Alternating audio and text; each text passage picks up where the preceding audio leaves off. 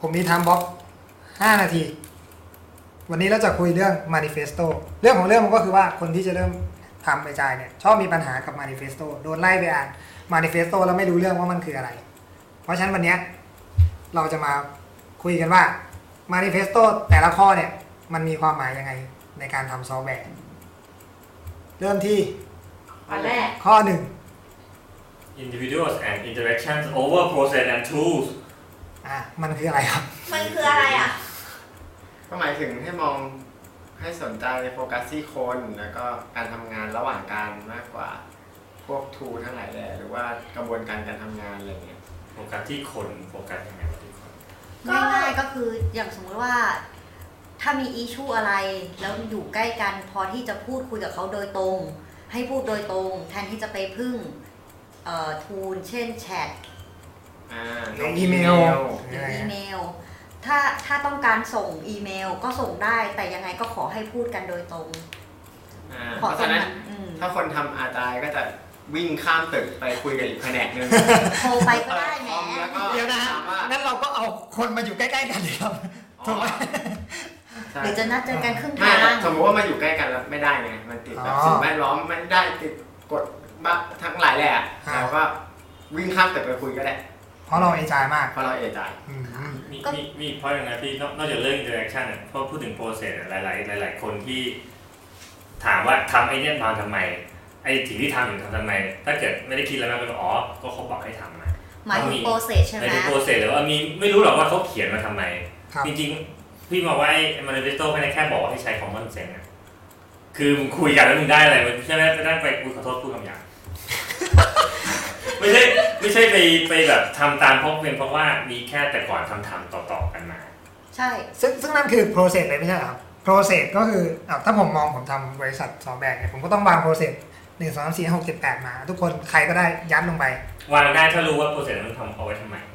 ถูกไหมคือถ้าทำตามแล้วรู้ว่าทำอันนี้มันมีที่มาที่ไปยังไงโอเคแต่ไม่ใช่ทำเพราะว่าไม่รู้ว่าเขาทำต่อๆกันมา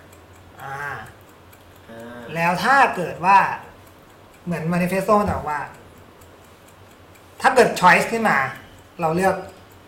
ฝั่งไหนก่อนฝั่งซ้ายฝั่งซ้าย ฝั่งซ้ายคือคนคนปฏิสัมพันธ์ปฏิสัมพันธ์ก่อน อ่าใช่ไหมครับ ก็แสดงว่าเวลาที่เกิดคอนฟ lict อะไรขึ้นมาสักอย่างถ้าต้องเลือกเราเลือกฝั่งนั้นมันมันทำให้มีอะไรมากดีขึ้นกว่าเดิมอะเข้าใจชัดขึ้นเร็วขึ้น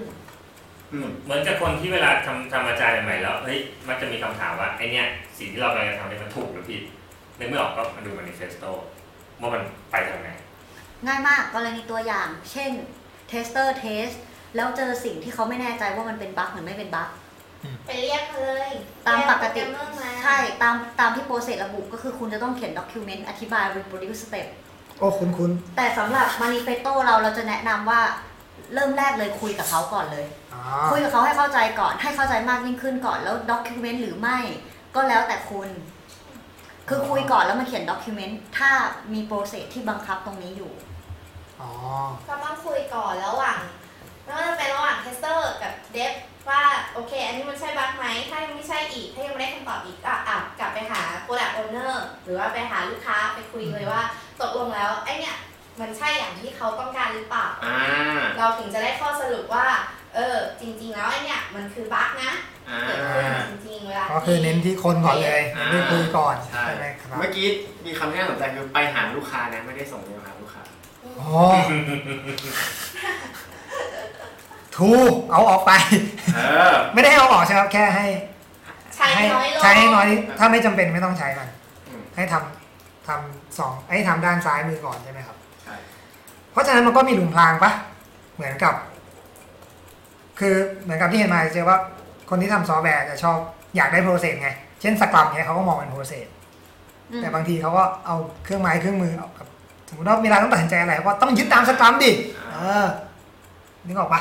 มันต้องเป็นไปตามนี้เท่านั้นดิทั้งๆที่ความจริงมันไม่ได้มีประโยชน์อะไรกับทีม แต่เขาก็จะทำเพื่อให้เป็นไปตาม